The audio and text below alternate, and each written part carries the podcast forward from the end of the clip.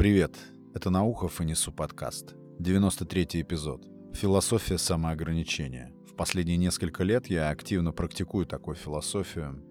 А, стопроцентное отвержение чего-либо легче 99-процентного. Но, как я считаю, если ты что-то придумал, чему-то научился и применяешь это к своей жизни, успешно применяешь, меняешь стиль жизни, все равно важно не терять какой-то здравой критической оценки даже тех аспектов, какими мы можем считать себя довольными. То есть даже когда все идет хорошо.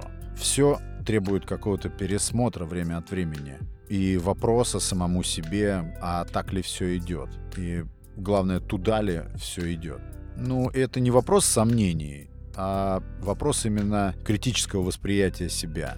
Потому что прогресс, я думаю, никто спорить не будет, основывается на беспрестанном вот этом самотестировании вопросом, а так ли все со мной происходит? Все ли так, как я хочу? Туда ли я движусь? Или я просто нахожусь в упряжке каких-то устаревших установок, и все это не жизнь, а просто инерция. Ну, потому что новые идеи и направления, всевозможные обновления, они ведь только и зарождаются таким самотестированием. И этим трудным вопросом себе, а куда вообще все катится. Я ли тут вообще рулю? Или я просто безвольный соучастник всей этой лавины обстоятельств, неизвестно куда несущиеся? Я несколько лет назад пристрастился прям к этой философии ограничения, самоограничения. Просто отрубать все лишнее и ненужное. Это очень эффективная стратегия, когда ставишь перед собой задачу создать лучший вариант себя. Это мыслительная стратегия, стопроцентный отказ, хотя я больше люблю называть это высвобождением, она незаменима, она идеальна в противостоянии, допустим, пагубным привычкам. Кто применял ее, знают, как легко и органично все это срабатывает. Даже жестче скажу, никаких других стратегий, кроме такой, по сути, и не существует. Я имею в виду в работе с пагубными привычками. Потому что если ты совершаешь какое-то действие периодическое, которое делает тебя хуже и хуже, и ты это осознаешь, но ничего с этим сделать не можешь, то тут не может быть никакого компромисса. Тут спасет только радикальный подход. Все остальное станет только какой-то временной мерой, все это знают, и приведет дальше к еще большей зависимости, допустим, если мы говорим о зависимостях, от того самого предмета зависимости. И я очень прям буйно освоил это. Это прекрасный метод выпилить ненужное из своей жизни и работает безотказно. Но, как везде, абсолютно всегда маячит какое-то «но». То самое «но», которое нужно всегда уметь отследить, увидеть в чем-то уж слишком хорошо работающем. Всевозможные отказы ведь, пусть даже от чего-то явно вредного, как тот же, допустим, алкоголь, убивающего, это так или иначе самоограничение.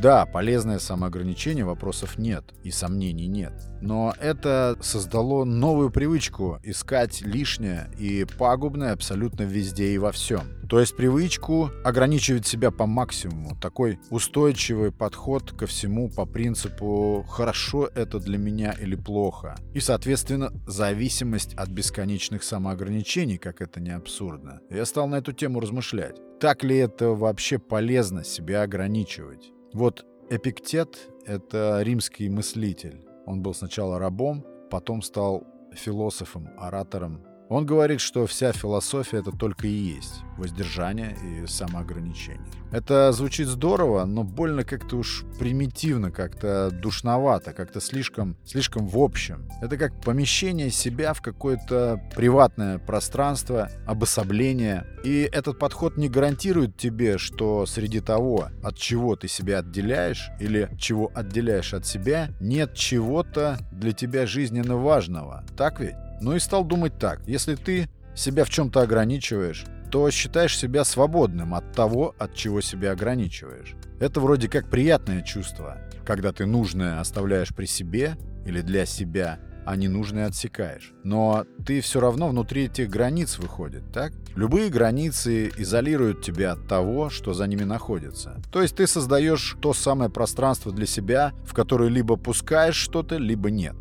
И дальше. Если границы, которые ты сам выстроил для себя, скрывают от тебя то, что за ними, то логично, что ты можешь и не догадываться о том, что там, за этими границами. Ведь ты отгорожен. И самое важное, нет ведь никакой уверенности в том, что там, за этими границами, которые ты для себя выстроил, только то, что тебе не нужно. А что если там, за этими заслонами самоограничений в голове, имеется нечто, что может улучшить твою жизнь или вообще открыть тебе ее?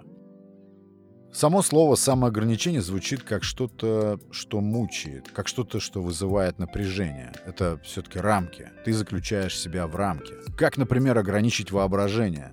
Ведь мы можем заключить себя в комнате, в помещении. Эти границы осязаемы, это стены. Но воображение не терпит никаких границ. С другой стороны, неограниченность. То есть позволение себе действовать так, как диктует инстинкт или любой позыв, не ограничивая. Неограниченность открывает все. И тогда, помимо полезного, в жизнь может войти и пагубное, что-то, что может ее сделать хуже или просто укоротить ее. И если ты не ведешь работу по отделению одного от другого, то быстро запутаешься без отсутствия ограничений. Потом у меня родился новый термин — сверхдисциплинированность.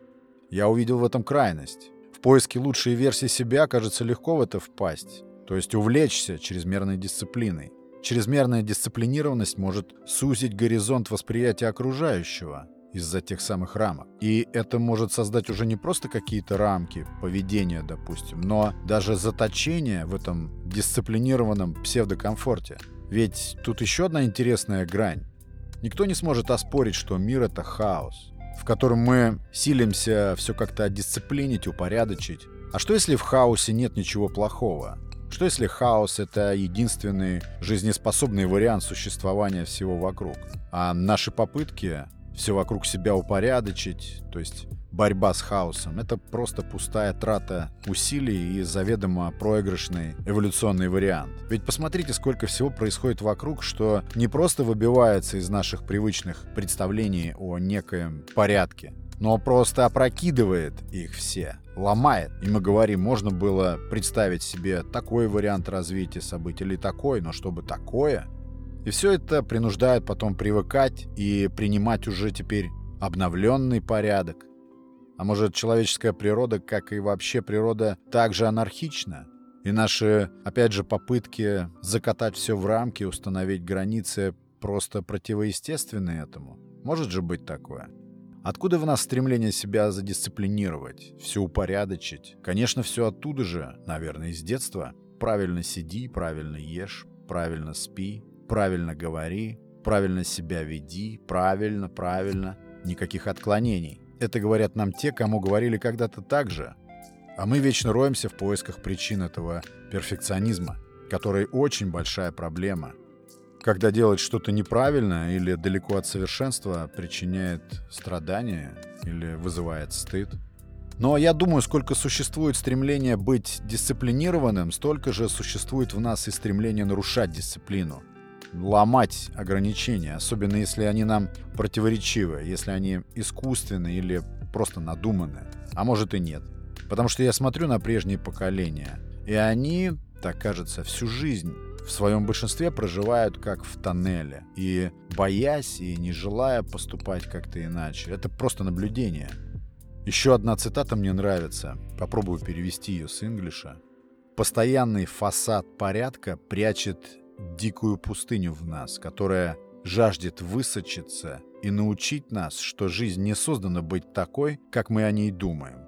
И мы должны испытывать эту дикость, чтобы познать то, чего иначе и не познаешь.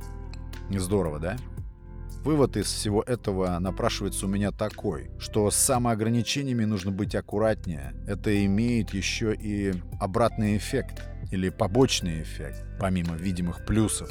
А передисциплинированность может сужать возможности, может сковывать, ограничивать, как это не звучит парадоксально. У всего есть обратная сторона. Самоограничивание может давать свободу, а может и наоборот быть клеткой. Хаос вроде бы естественен, но непредсказуем. Порядок во всем снаружи великолепен, а внутри может быть скучен и уныл.